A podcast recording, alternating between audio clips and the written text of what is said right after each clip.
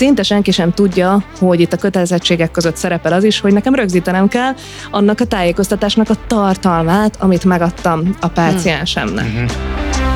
Nálunk egy csomó esetben volt Abszolút az, hogy megkérdeztem a pacienst, hogy figyelj, ez fog történni, narráljam az eseményeket, és akkor az illető mondta, hogy ú, igen, az, az mennyire jó, az megnyugtatnám. A megoldás az sokkal-sokkal korábban van időben, és egészen-egészen máshol térben, mint, mint egy papír.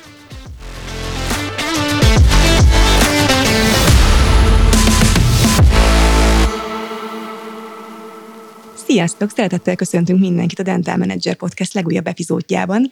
Itt van velem Zoli. Sziasztok! És Bejci. Sziasztok! Én pedig Orsi vagyok, és a mai napon egy száraznak tűnő, de annál fontosabb témával érkeztünk hozzátok, a hatósági megfelelés témakörében. Bejci, mondasz egy két szót arról, hogy mi is lesz ez a mai téma, és miért érzed fontosnak?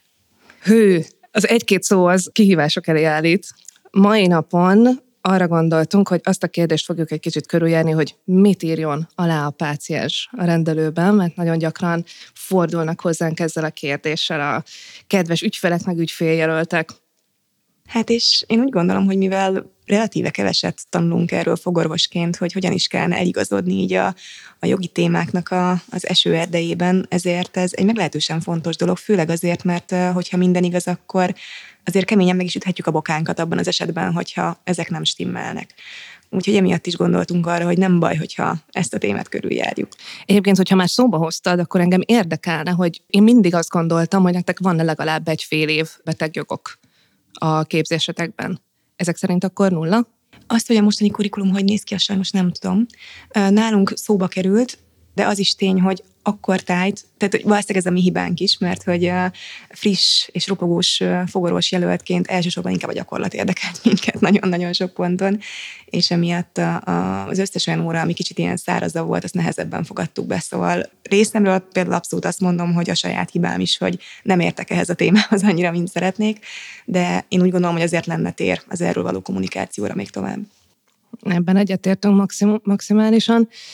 És akkor úgy néz ki, hogy lehet, hogy tényleg csak a, az egyetem mindent megtett, de a feledésnek a jótékony, vagy kevésbé jótékony homályába merültek ezek az információk. Szerintem van egy-két, egy-két ilyen dolog, igen.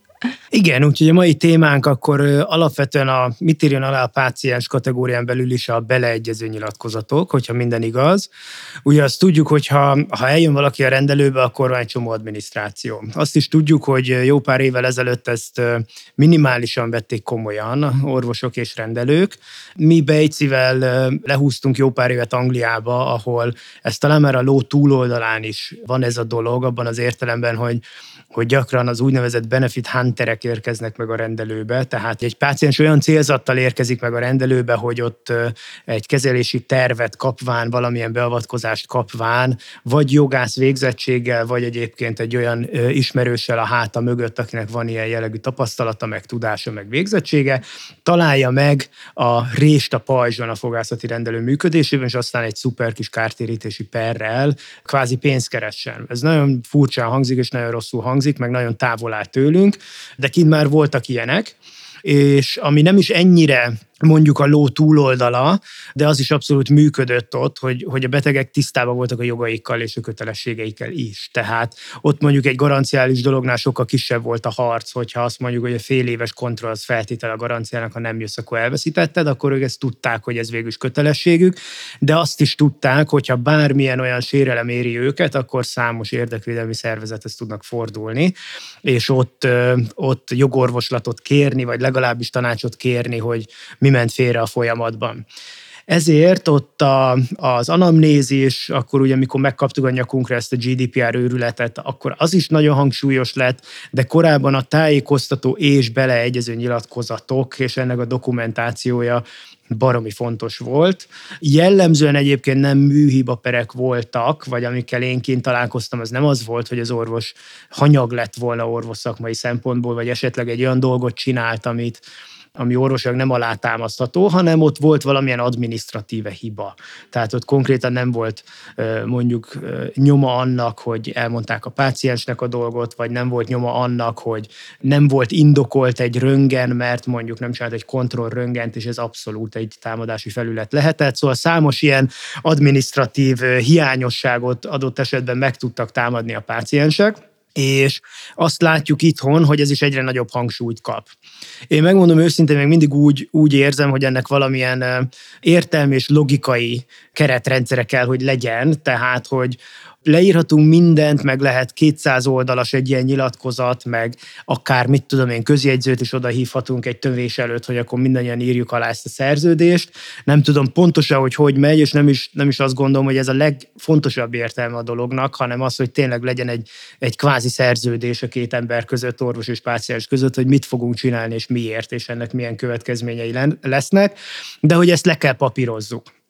Én itt a beszélgetésben azt a vonalat képviselem egyébként teljesen őszintén, hogy a legkevésbé közeli érdeklődési körömben vannak ezek a papírok és azoknak a tartalma, és sokkal inkább azt, hogy ezt tényleg értelmileg beszéljük meg, de kell, úgyhogy én, én foglak titeket kérdezni, hogy hogy néz ki ez a keretrendszer, lehet, hogy nagyon sok buta kérdésem lesz. Meg ne, sok... Nem, butának semmiféleképpen sem buta, de ez egy picit tág ahogyan néz ki a keretrendszer, úgyhogy lehet, hogy lehet, hogy Hát igen, igen, igen, tehát hogy, hogy lehet, hogy lesz egy pár olyan kérdés, ami nehezen megválaszolható, vagy tényleg elrugaszkodik egy picit a valóságtól abban tekintetben, hogy ezekre oda kell figyelni, ezekre a papírokra, meg ennek a, ennek a dokumentációjára.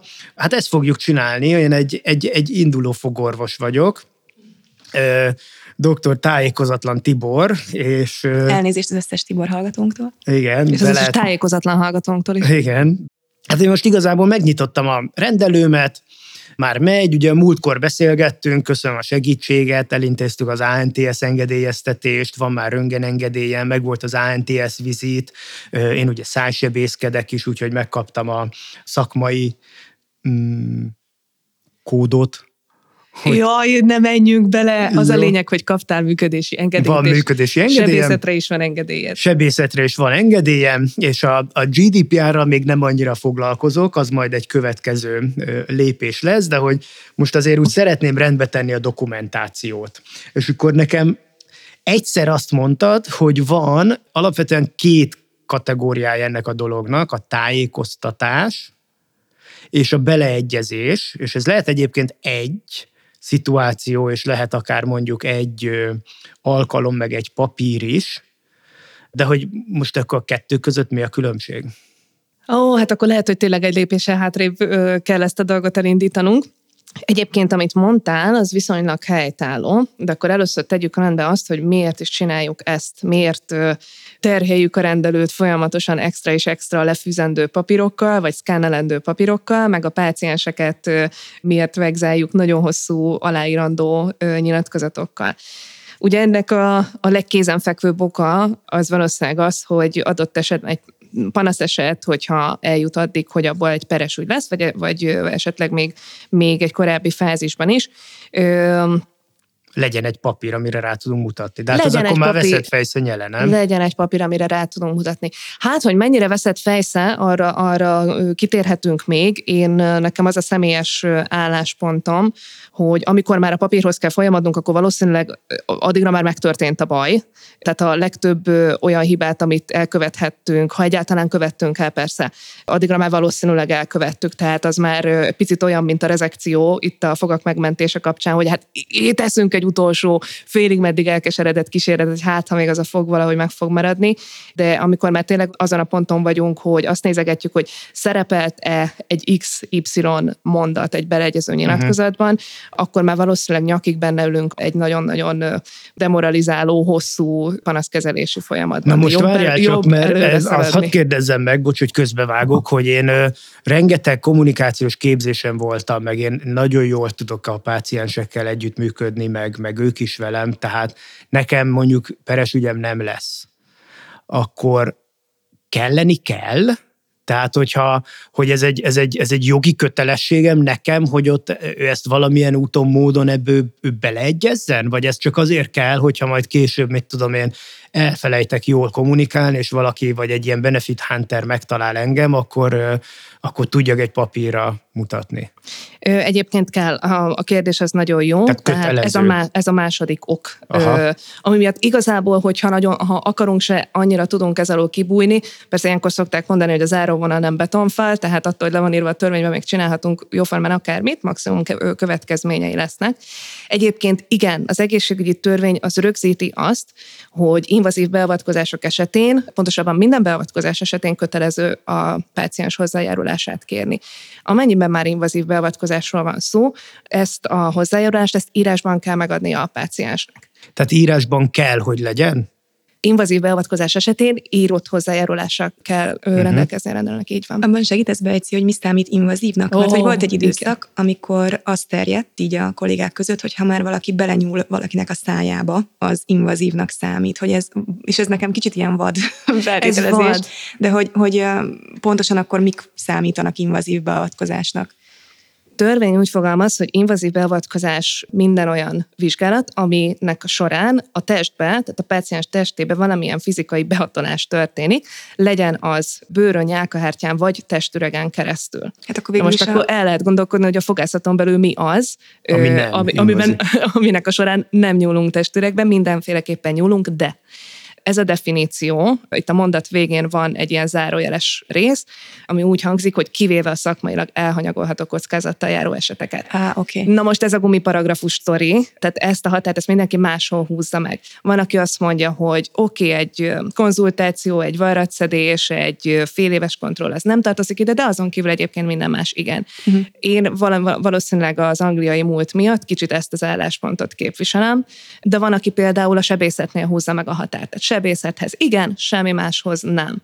Ez szerintem egy picit már egy bevállalósabb hozzáállás, és akkor van, aki azt mondja, hogy konzerválónál még nem, annál komolyabb eseteknél. Hm. Jó, most a komolyabbat persze mindenki értse jól, pedig már igen, de ez valóban az orvosnak vagy az egészségügyi szolgáltatónak a megítélésére, meg a veszélyérzetére van bízva, hogy hol húzza meg ezt a határt, uh-huh. ha ezzel válaszoltam a kérdésre. Abszolút. Én mondjuk ilyen katasztrófa vizualizálós emberke vagyok, tehát de amikor az ember megfogja a fúrót, akkor már ott van a lehetőség, hogy, hogy nem tudom, meglökik a könyökét, és hogy szántja végig az int, és hasonló. Szóval emiatt én például az összes konzerválós, endós, mindenféle mm, beavatkozáshoz irattam alá, mert az endónál is az a helyzet, hogy bármi történhet, tehát bárhogy eshet úgy a műszer, jó, nyilván kofferdánban dolgozik persze mindenki, tehát elméleti esélye nincsenek a igen, dolognak. mindenki, de... azt tudjuk.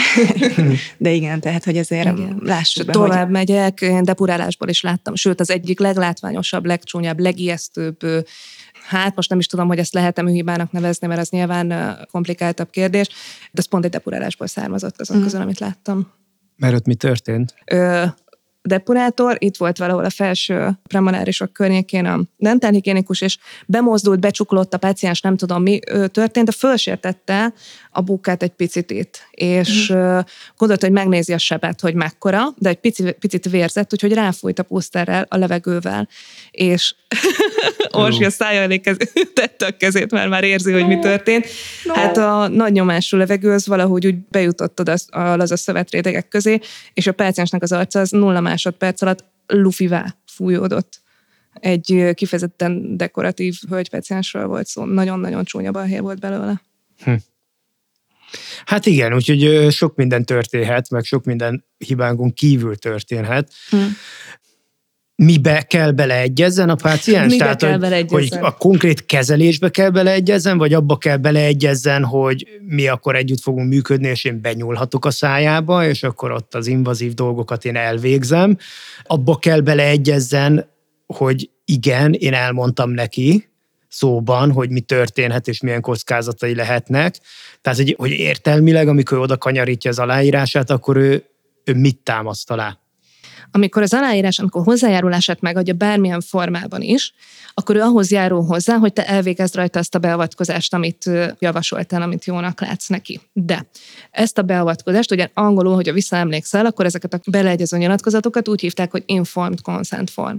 Tehát, hogy a, hát ezt a csúnyán lehet csak magyarra Tájékozott beleegyezésnek Tájékozott beleegyezés. Ú, gyönyörű szót tanuljuk. Igen, igen, igen, igen, köszönöm. Most én is tanultam valamit Tehát beleegyezést csak a megfelelő tájékoztatás alapjain lehet megadni. Másként a páciensnek sérül az önrendelkezéshez való joga.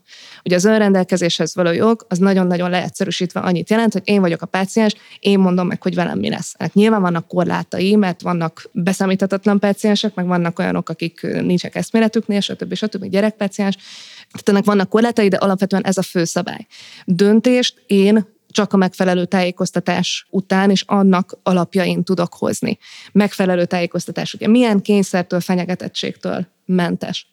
És, és a páciensnek a saját nyelvén történik, tehát és. az, hogy én orvosi szaknyelven elmondom neki, hogy mi fog történni, abból ő nem fogja megérteni, Így és van. az nem számít tájékozott beleegyezésnek. Így van. Ezt a törvény úgy fogalmazza meg, hogy egyéniesített módon történik. Tehát tekintettel vagyunk a páciensnek az életkorára, az aktuális pszichés állapotára, iskolázottságára. Tehát elméletileg nem fogalmazhatok ugyanúgy egy orvos kolléga esetében, mint ahogy fogalmazok egy 18 éves éppen érettségire készülő kamasz esetében, vagy egy nagyon-nagyon aluliskolázott páciensnek az esetében.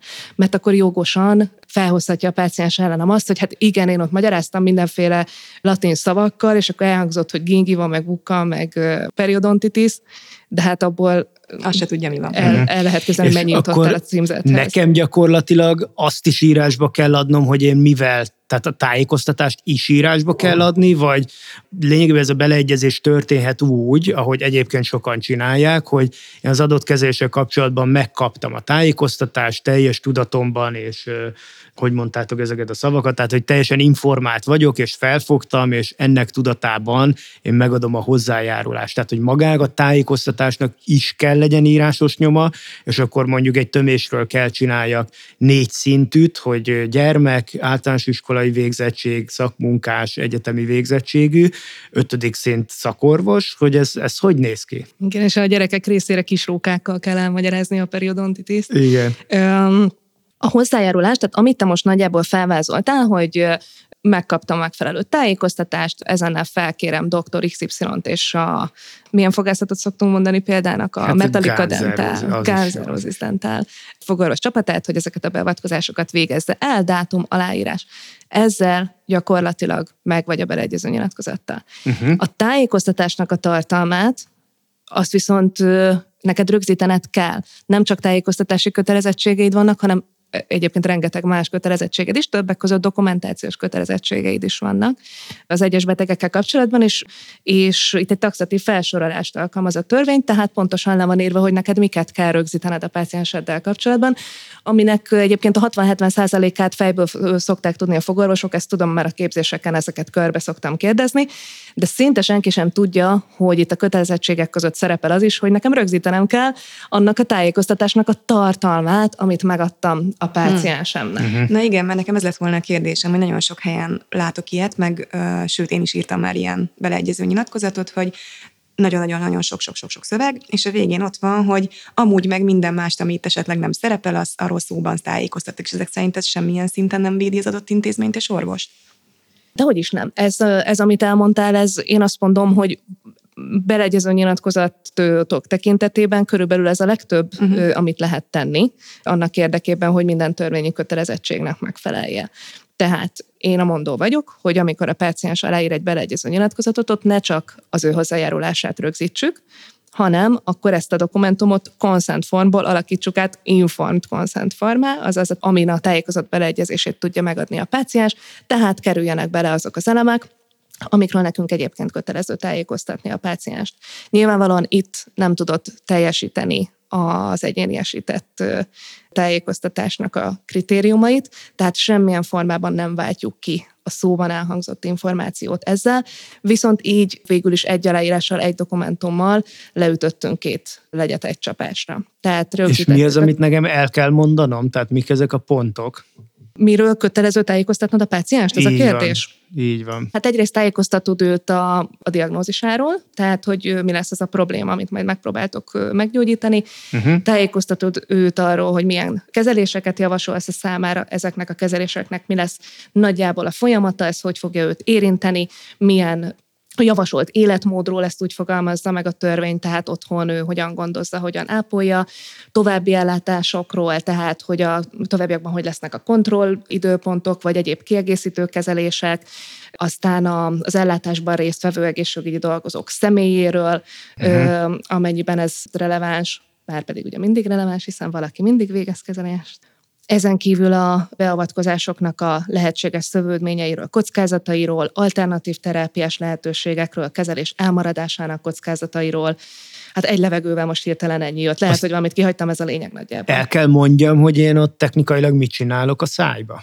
Hát megfelelő módon össze kell tudnod foglalni, igen. Tehát nem kell neked addig elmenned, hogy milyen átmérő implantátumot használsz, meg hogy pontosan milyen anyaggal fogod átöblíteni a gyökércsatornákat, de nagyjából föl kell vázolnod, hogy mi fog történni a pácienssel, és ő közben nagyjából mit fog tapasztalni. Uh-huh. Erre szerintem amúgy jó mód, hogy megkérdezni a pácienst, hogy milyen szinten akar tájékoztatva lenni erről, mert nálunk egy csomó esetben volt Abszolút az, hogy ötlet. megkérdeztem a pácienst, hogy figyelj, ez fog történni, narráljam az eseményeket, és akkor az illető mondta, hogy ú, igen, az, az mennyire jó, az őt megnyugtatná, meg volt a kevésbé control freak kategória, aki megmondta, hogy nem, ő most csak így becsukja a szemét, és túlél, úgyhogy köszönte szépen, ő most kicsekkolna. Itt ez egyébként biztos, hogy személyiségtípus függő is, és ugye van a klasszik mondatunk, a ön a doktornő, csináljuk, amit jónak lát, válasz a pácienstől, nyilván ez egy tök jó bizalmi szint már, meg van az, amikor, amikor tényleg mérnöki precizitással kéri a páciens, hogy elmondjuk, hogy mit fogunk csinálni.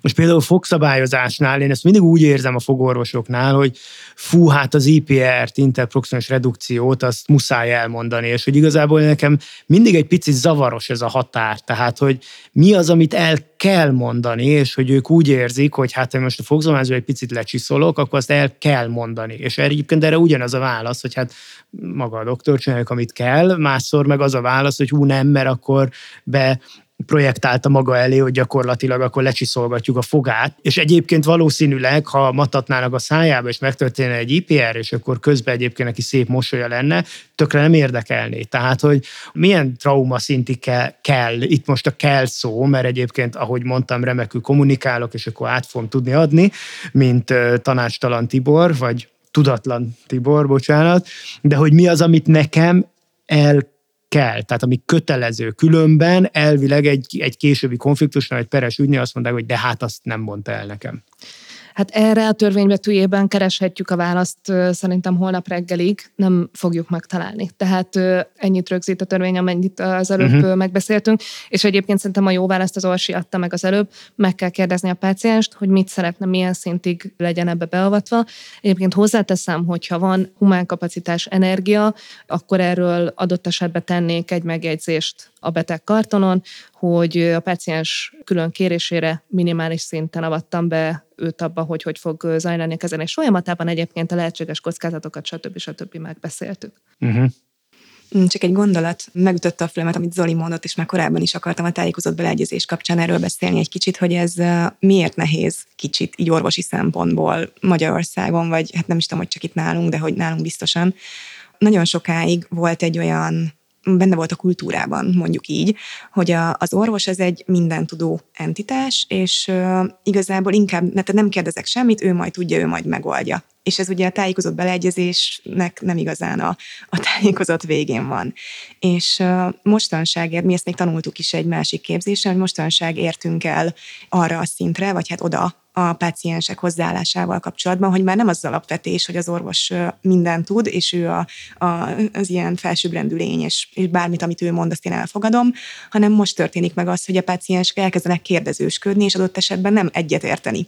Ami orvos szempontból borzasztó nehéz egy csomó esetben, mert pont amit Zoli mondott, hogy ha tökéletesen mindenről tájékoztatom, akkor lehet, hogy megijed, és egy olyan dolgot nem fog elfogadni, amit én szükségesnek gondolok, és, és jobbítani fogja a páciensnek az életminőségét. És természetes és, része igen, a dolognak, igen. És az a baj, hogy igen, ez a helyzet, tehát lehetnek ilyen szituációk a tájékozott beleegyezés kapcsán, hogy a páciens nem fog beleegyezni, mert azt mondja, hogy neki a saját információi léte mi egyéb alapján, neki ez nem fér bele. És az orvos igen, rosszul fogja valószínűleg érezni magát, és bosszús lesz, hogy de basszus kulcs, ha meg nem mondom el neki, akkor meg lehet, hogy simán megcsinálom, és mindenkinek sokkal jobb lesz. Igen, ez Igen. most benne van, és ezt, ezt sajnos el kell fogadni, hogy a páciensnek joga van arra, hogy azt mondja, hogy, hogy ő nem akarja jobbá tenni a saját életét, mert neki más szempontjai vannak. Ez Olyannal én is találkoztam egyébként még Angliában, hogy jött a páciens, egy implantos kezelési terve volt, azt hiszem, hogy nem túl sok saját foggal rendelkezett, vagy lehet, hogy egyáltalán nem is volt már neki, és színuszlifttel kezdődött volna a sztori, és ott a beavatkozás előtt átadtuk neki a beleegyező nyilatkozatot, ő azt elolvasta, és azt mondta, hogy már nem is tudom, melyik kockázat volt, talán valami olyasmi, hogy a, a féloldali ajakzsibbadás nyelvvénulása, nem tudom, valami hasonló dolog, ami lehet egyébként a színuszliftnél nincs is, és most tök butaságot mondtam. Lényeg az, hogy valamelyik kockázatot nagyon-nagyon megijesztette, és visszapattant. Tehát uh-huh. nem lett végül is aztán belőle kezelés, hazament. Nem tudom, hogy utána hosszabb távon mi lett a sorsa a páciensnek. Ez egy tipikus eset, tehát egészen biztos, hogy az ő életminősége nem lesz attól jobb, hogyha hát mi más lehetőség maradt az ő esetében, hogy a kivehető fogsort hold, szemben azzal, hogy lehetett volna egy fix vagy félig fix fogpótlása is. Tehát ilyenek vannak viszont ezt nem fogjuk tudni előre látni. Szerintem ez alapján nem érdemes előre eldönteni, hogy mibe avatom és mibe nem avatom be a pácienst. E-, ez valamilyen szinten már emberismeret kérdése, és nagyon-nagyon-nagyon magas szinten pedig kommunikációs képességeknek a kérdése, hogy én ráérzek-e arra, hogy annak az adott páciensnek mit mondhatok. Tehát, hogyha bent ül velem szemben valaki, és úristen, nagyon sok ilyet láttam, és annyira nagyon szokott ez fájni nekem kívülről, hogy ott van a páciens, aki szemben láthatóan szorong, retteg, alig meri kinyitni a száját, már az elején exkuzálja magát, hogy hát nagyon rég nem voltam fogorvosnál már, tehát ő is nagyon jól tudja, hogy, hogy ott csontfázak fognak kiesni abból a szájüregből, és akkor a fogorvos teljesen szemtelenül valamit oda tesz a páciensnek, hogy jó, hát akkor ez a hatos, hetes, ez kuka, meg szanálás, meg hasonlók.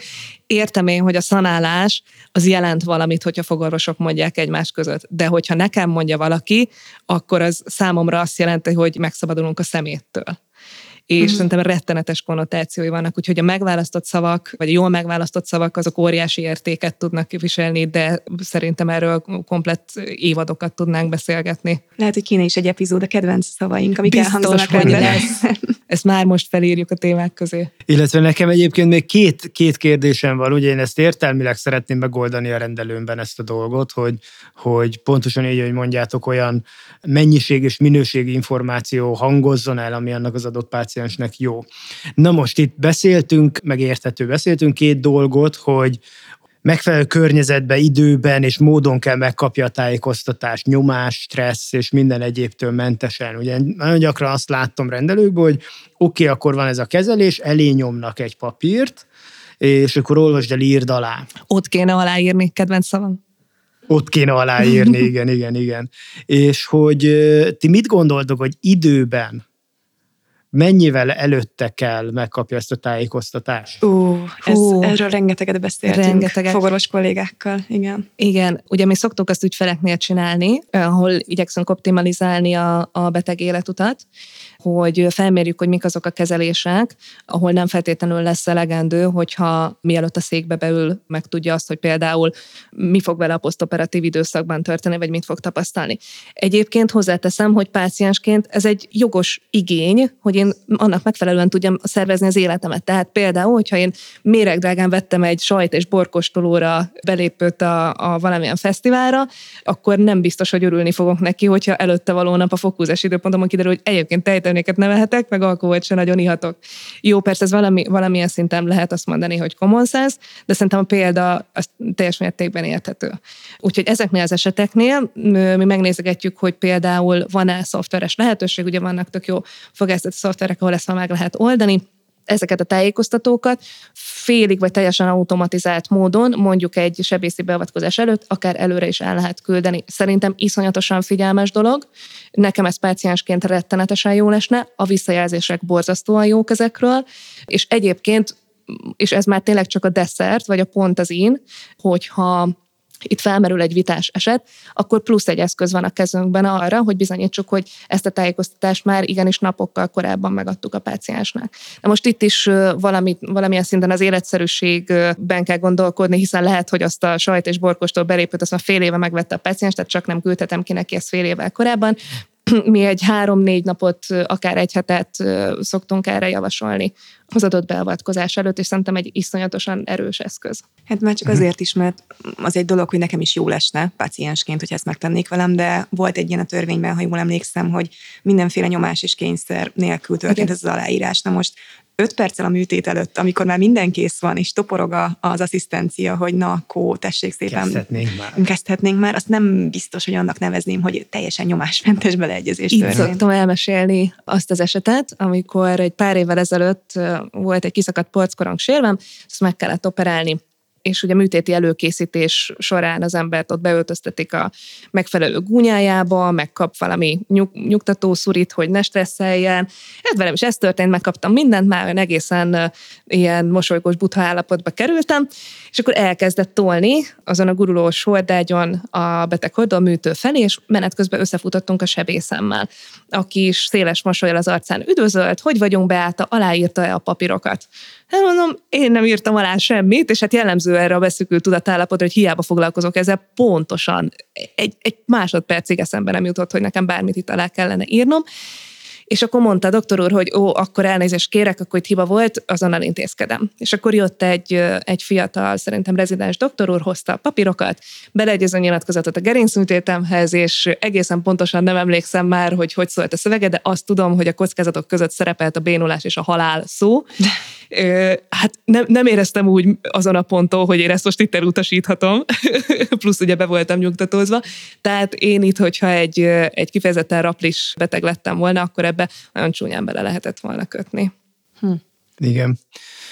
Nekem még egy utolsó kérdés, hogy egyébként ez kinek kell megadnia ezt a tájékoztatást. Tehát nekem van egy olyan gondolatom, hogy ha majd szépen felpörög a rendelő, illetve egyébként is nem feltétlenül érzem úgy, hogy ezt én szeretném egyébként bizonyos kezelések kapcsán hetente 20 órában elmesélni és elmondani, hogy akkor mi van, hogyha az egyik kollégámmal egy nyilvánvalóan részletes tréninget követően ezeket a, ha jól értem, kézzelfogható pontokat, tehát hogy az adott kezés elmaradásának mi a kockázata körülbelül hogy fog történni, mennyi ideig fog tartani, ki fogja elvégezni, és a többi, és a többi. Tehát, hogy ez, ez nem feltétlenül kell doktornak lenni. Kell erre ez doktornak lenni, vagy tudok egy olyat csinálni, hogy egy kezelési terv átadását követően mi mondjuk kérés esetén biztosítunk egy kezelési terv megbeszélés, tájékoztató és beleegyező alkalmat, tehát eljön a páciens, leülünk fél órában, vagy amennyi idő erre szükséges, és végigmegyünk az összes kezelésen. De mondjuk ezt nem én csinálnám, hanem mondjuk egy recepciós kolléga, praxismenedzser, asszisztens. Ez lehetni lehet jó magyarsággal? Tehát, hogy van-e valami olyan kötelező törvényi előírás, hogy ezt az, az kezelést elvégző, vagy, vagy, vagy legalább orvosnak kell adni ezt a tájékoztatást? picit lábújhegyen fogok fogalmazni, ugyanis én magam, én magam nem vagyok jogász, én úgy tudom, hogy itt a törvény úgy fogalmaz, hogy ezek az egészségügyi szolgáltatónak a kötelességei, és nem feltétlenül van ez talán orvoshoz kötve, de aztán lehet, hogy most azonnal revidálom magam, és azt mondom, hogy ez orvos kötelezettség, hiszen viszont a szakdolgozók tájékoztatási kötelezettsége az meg van különböztetve. Picit egyszerűbben megfogalmazom, arra külön szabályok vannak, hogy egy dentálhigiénikusnak, vagy egy asszisztensnek, aki röntgenre viszi a pácienst, milyen tájékoztatást kell megadnia, mert nekik is van kötelezettség, csak egy picikét más. Úgyhogy most igen, most revidálom magam, és azt mondom, hogy igen, ezeket elméletileg orvosnak kell megadnia, vagy inkább úgy mondom, hogy az orvosnak meg kell adnia. Ez viszont nem jelenti azt, hogy más csatornákon nem kaphat tájékoztatást a páciens az nyilvánvalóan ott érezzük a vékonyeget, hogyha ezt rábízunk egy recepciósra, vagy bárkire, akinek nincsen egészségügyi végzettsége. Ő mit tud a saját kompetenciájából fakadóan átadni? Általánosságokat, de nem tud egyéniesített módon a konkrét páciens konkrét problémájára vonatkozóan válaszokat adni. Tehát, hogyha megfelelő módon van ez keretezve, meg megfogalmazva, akkor lehet azt mondani, hogy ne izguljon a páciensek többségének semmi fájdalma nem szokott lenni még a beavatkozás után sem, akkor ez nagy valószínűséggel rendben van. Hogyha azt mondom, hogy ne izguljon, önnek ez nem fog fájni, az már valószínűleg nincs rendben. Tehát általánosságok tekintetében én azt gondolom, hogy egészen nyugodtan ráerősíthet mondjuk egy páciens koordinátor az elhangzottakra, meg ugye oda lehet adni ezeket a tájékoztatókat előre írásos formában, ki lehet őket küldeni e-mailen, ezek mind-mind állati hasznosak, mert azt ugye tudjuk, hogy amikor ott vagy a döntési helyzetben, akkor valószínűleg a legkisebb gondod és a legutolsó gondolatot, hogy te most mit írsz alá, meg miről tájékoztatnak, biztos lehet erre százalékokat mondani, de azt tuti, hogy több mint, tehát kb. a negyede megy át az információknak abból, amik elhangzanak, és a saját bőrömön is tudom úgy, hogy egyébként ezzel foglalkozom nap, mint nap. Tehát minél több forrásból van alátámasztva, a tájékoztatás az annál jobb és annál nagyobb eséllyel fog átmenni a páciensnek, illetve a másik része, hogy hogyha ezt írásba tesszük meg, akkor jó eséllyel ezt, ezt a későbbiekben igazolni is tudjuk, tehát hogy erre lesz egy bizonyítékunk. Hm, ezt kétszer elhúznám, hogy ami szóban elhangzik, az, az így elszáll, mert volt olyan esetünk, hogy e-mailben jött egy panasz arról, hogy az illető páciens nem tudott X és X aspektusáról a kezelésnek, és ott ültem én is, amikor elhangzottak ezek a dolgok. Ilyenekről, mint És tudom. hogy, hogy nagyon, tényleg borzasztó fontos, ez, ez volt az egyik gondolatom. A másik is volt. A másik nekem meg az, hogy én egyébként meg a másik oldalával is találkoztam sokszor. Tehát, hogy igazából tök jó egy papír, amit oda tudunk dugni a páciens orra alá, viszont egyébként az semmi sem helyettesítő gyorsor ezerszer erőteljesebb, hogyha elmondjuk, belenézünk egymás szemébe, ez így oké? Okay? Ez ah, így megvan, igen. csinálhatjuk? Tehát, hogy ez a, ez a jellegű szóbeli szerződés, az sokszor jóval erőteljesebb, mint egy papír. És ö, egyébként ez mondjuk megint egy nagyon extrém eset Angliából, hogy ott viszonylag részletes kezelési terv megbeszélés Treatment Plan and Consent Discussion időpont volt 35-40 percbe, ahol végigmentünk a tájékoztató és beleegyező nyilatkozaton, tehát hogy ki volt nyomtatva, ez előre át is lett küldve, és végigolvastuk vele. És ö, anyuka hozta a lányt erre az időpontra, és apuka hozta a lányt a ragasztásra és ott a ragasztáson derült ki az édesapja számára, hogy nem a fogszabályozó szakorvos, hanem a terapeuta fogja az egyébként indirekt ragasztással zajló beavatkozást csinálni, és ő maga is orvos volt, és ő ezen teljesen felháborodott, hogy miért nem az orvos csinálja. Nyilván elkezdtünk vele beszélgetni, meg elkezdtünk érvelni, hogy ezt elmondtuk, meg ott van, meg átküldtük e-mailben, meg minden egyéb, és neki az volt a válasza, hogy hát azt, azt nem gondolják, hogy én egyébként egy 25 oldalas dokumentumot este olvasgatni fogok erről a dologról. Nyilvánvalóan náluk volt a hiba, hogy a apuka anyuka nem kommunikált, vagy nem tudta, hogy egyiknek mi a fontos a másikról, és az apukának ez a jellegű szóbeli szerződés nem volt meg hiányzott neki. És igazából ez ott a válasz, hogy most jó, hogy ott van egy könyv, amit nekem erről el kéne olvasni, de hát, hogy miért mondják el a lényeget erről az egészről. És aztán persze nem lett ragasztás, aztán persze leültek az orvosra, és kellett egy 25 perces beszélgetés, amire gyakorlatilag megértette, hogy ez miért nem alacsonyabb szintű dolog, vagy miért teheti meg az orvos, hogy ezt a kezést delegálja. Amit Zoli mondta, erre rákapcsolódva még egy szempont jutott eszembe, hogy mindenkinek igénye van arra, hogy kapcsolódjon és ez különösen igaz akkor, amikor egy ilyen szintű bizalmi tevékenység folyik, mint az orvoslás. Mert azért valljuk be, nagyon nem mindegy, hogy ki hogyan nyúl hozzánk, és mit csinál velünk. És nekem nagyon-nagyon visszás az, amikor az egészségügy igazából bármely szegmensében azt tapasztalom, hogy szakdolgozó, nagyon kedves recepciós bárki foglalkozik velem, tehát hogy így, így tényleg érzem a törődést, az orvost pedig annyi időre látom, amíg levizitel, és mert a műtét közben ráadásul nem, mert vagy el vagyok bódítva, vagy el vagyok adva, vagy valami ilyesmi történik. Tehát szerintem az, hogyha, vagy legalábbis én ezt tapasztaltam, de kedves hallgatók is nyugodtan írjátok meg, hogy nektek így mi ezzel a látásmódotok, vagy a tapasztalatotok, hogy amennyiben megadom a páciensnek ezt a fajta tiszteltetés kapcsolódást, úgy már egy teljesen más helyzetből indul ez az egész viszony, és én kevésbé látom a valószínűségét annak is, hogy ebből egy panaszkezelési szituáció induljon el, hogyha már van valamilyen szintű kapcsolódás így a páciens. Nyilván lehet, de szerintem, meg a tapasztalatom szerint lecsökkenti a valószínűségét. 100 millió százalékban egyetértek, és szerintem most jutottunk el a legfontosabb tanulságig. Ha arról van szó, akkor én egy kerek mondatban meg tudom fogalmazni a választ az epizód címére, tehát arra, hogy mit írjon alá a páciens. Én azt mondom, hogy legyen egy olyan beleegyező nyilatkozatod, ami rögzíti a beleegyezésnek a tényét, és minél többet fogalmaz bele azok közül, az információk közül, amit a törvény előír neked, mint a kötelező tájékoztatás elemei. Tehát ugye a rizikókat, az alternatív terápiákat, a javasolt életmódot tovább megyek, garanciális feltételeket is egészen nyugodtan rögzíthetsz benne. Mindezt lehetőség szerint tedd úgy, hogy ne egy ömlesztett, ilyen úgynevezett wall of text legyen az egész, hanem legyenek benne mindenféle vizuális tagolások, szedd ezeket külön bekezdésekre, bullet pointokra tehetsz bele képet is, hogyha arról van szó, az is csak segíti a dolgot. Szerintem körülbelül így néz ki egy, egy jó beleegyező nyilatkozat, de nagyjából ez az orvosnak a veszélyérzetére van egy picit bízva. Nincsen olyan, tehát ez nem egy kétállású kapcsoló, szokták tőlem kérdezni, hogy ez a nyilatkozat, ez jó így, vagy nem jó így, ez jogilag megáll, vagy nem áll meg. Na most ez, erre senki nem fog tudni egy igent vagy egy nemet mondani, ugyanis ez olyan, mint egy csúszka, és a csúszka egyik végében van egy maximális jogi biztonság, ugyanakkor kicsit a páciens számára kevésbé komfortos a dolog, mert valószínűleg hosszú szöveget és, és apró betűket kell majd olvasgatni a viszonylag hosszan, ami közül nem biztos, hogy mindegyik eljut majd az ő tudatáig. És a skála másik végén pedig az van, hogy a páciensnek nagyobb komfortot, meg a rendelő számára is egy kicsit nagyobb komfort, mert egyszerű nyilatkozat, vagy inkább semmilyen nyilatkozat, de ugyanakkor itt egy elég ritkásra szőtt védőháló lesz alattunk. Tehát valahogy mindenkinek a veszélyérzetére van vízva, hogy ezt a, ezen a csúszkán hova fogja állítani azt a kis markát. Egy olyan rendelőnek, a, aminek az életében relatív gyakoriak a panasz esetek, és itt fel tudok hozni például beutaztatós rendelőket egyszer, egészen egyszerűen abba kódolva van nagyon-nagyon sok adott tulajdonság, amiatt, hogy valószínűleg nekik több panasz esetet kell kezelni, garanciális esetet kell kezelni, mint egy helyi pácienseket ellátó rendelőnek. Én mindenképpen eltolnám a csúszkát a sűrűbb szövésű védőháló irányába.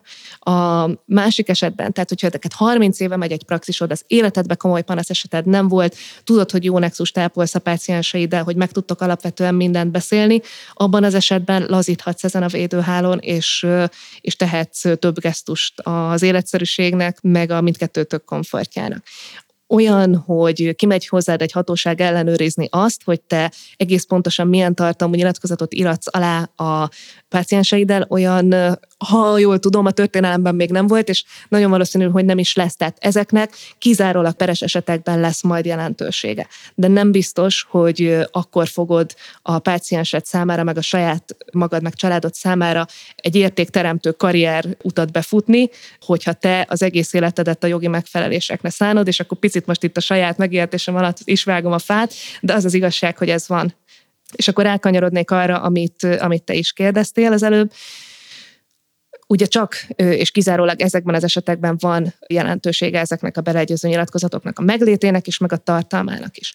De amire már mi oda eljutunk, hogy mi, mi ott egy polgári perben vagyunk benne, addig annyira, de annyira sok lépcső vezet, hogy azt el sem tudom mondani, és valószínűleg ezeknek a lépcsőknek az, e, az elejét azt észre se veszed. Észre se veszed azt, amikor a páciensed egy mosolygós, cserfes páciensből egy ilyen szótlanabb, zárkozottabb páciensé változik pedig ez már egy első intőjel lehet. Nem veszed észre azt, amikor valamit kérdezel, és ő egy egy fintorral, egy, egy ilyen fura félmosolyal ad egy, egy ilyen kis keserédes választ. Pedig ez is egy nagyon-nagyon fontos intőjel. Itt elkezdődik egyfajta bizalomvesztés, itt megjelennek az első elmarasztaló gondolatok. És aztán szépen lassan gördül le a páciens. Tehát, hogyha nem teszel semmit azért, hogy őt visszatornázd a lépcsőnek a tetejére, ő ezen a lépcsőn, ezen a lejtőn el fog kezdeni lefelé gurulni. Mindegyik ponton van lehetőséget beavatkozni, a leges legvégső, tehát a lépcső alján van az a védőháló, amit a beleegyező nyilatkozatok képeznek, de ha te megtanulsz megfelelően kommunikálni a pácienseiddel, hogyha rá tudsz érezni ezekre a rezdülésekre, akkor 99%-ra mondom neked, hogy meg fogod tudni előzni azokat a panasz eseteket, amiknek a megoldásában egyébként végső soron neked segíthet egy beleegyező nyilatkozatot. A megoldás az sokkal-sokkal korábban van időben, és egészen-egészen máshol térben, mint, mint egy papír. Ez szerintem egy gyönyörű záró gondolatfolyam volt, köszi Bejci. Különben azokat a dolgokat, amiket ő most említett, tehát a panaszkezelés, garancia, peres esetek, erről nagyon sok külön epizódot tervezünk még. Úgyhogy ha úgy érzitek, hogy még érdekelne benneteket a téma, ne aggódjatok, lesz még erről szó. Nem tudom, Zoli, hozzátenni le esetleg bármit, vagy? Semmit az égvilágon, nagyon szuper információkat kaptam, úgyhogy picit stabilabb talajon állok, amikor a tudatlan Tiborból már Ah, ja, amúgy is ki az az Ali. Tiborrá válok. Tapasztalt Tibor, Igen. tudatos Tibor. Így van, így van. Tudatosan kommunikáló Tibor. Így van. Köszönöm no. nektek a beszélgetést. Hát akkor Bejciges Tibor, nagyon köszönjük, hogy, vagy mhm. köszönöm, hogy itt voltatok, és hát kedves hallgatók, nektek is köszönjük, hogy itt voltatok a mai napon velünk, és hamarosan találkozunk a következő epizódban. Sziasztok! Sziasztok! Sziasztok! Nagyon köszönjük, hogy itt voltatok velünk. Ha érdekes volt számotokra a téma, esetleg további kérdéseitek merültek fel, keressetek minket Facebookon vagy Instagramon, a Dental Manager nevű profilon. A honlapunk pedig a dentalmanager.hu címen található meg. Itt mindig megtaláljátok az aktuális kurzusainkat, és böngészhettek a szolgáltatásaink között is. Hamarosan találkozunk a következő epizódban. Sziasztok!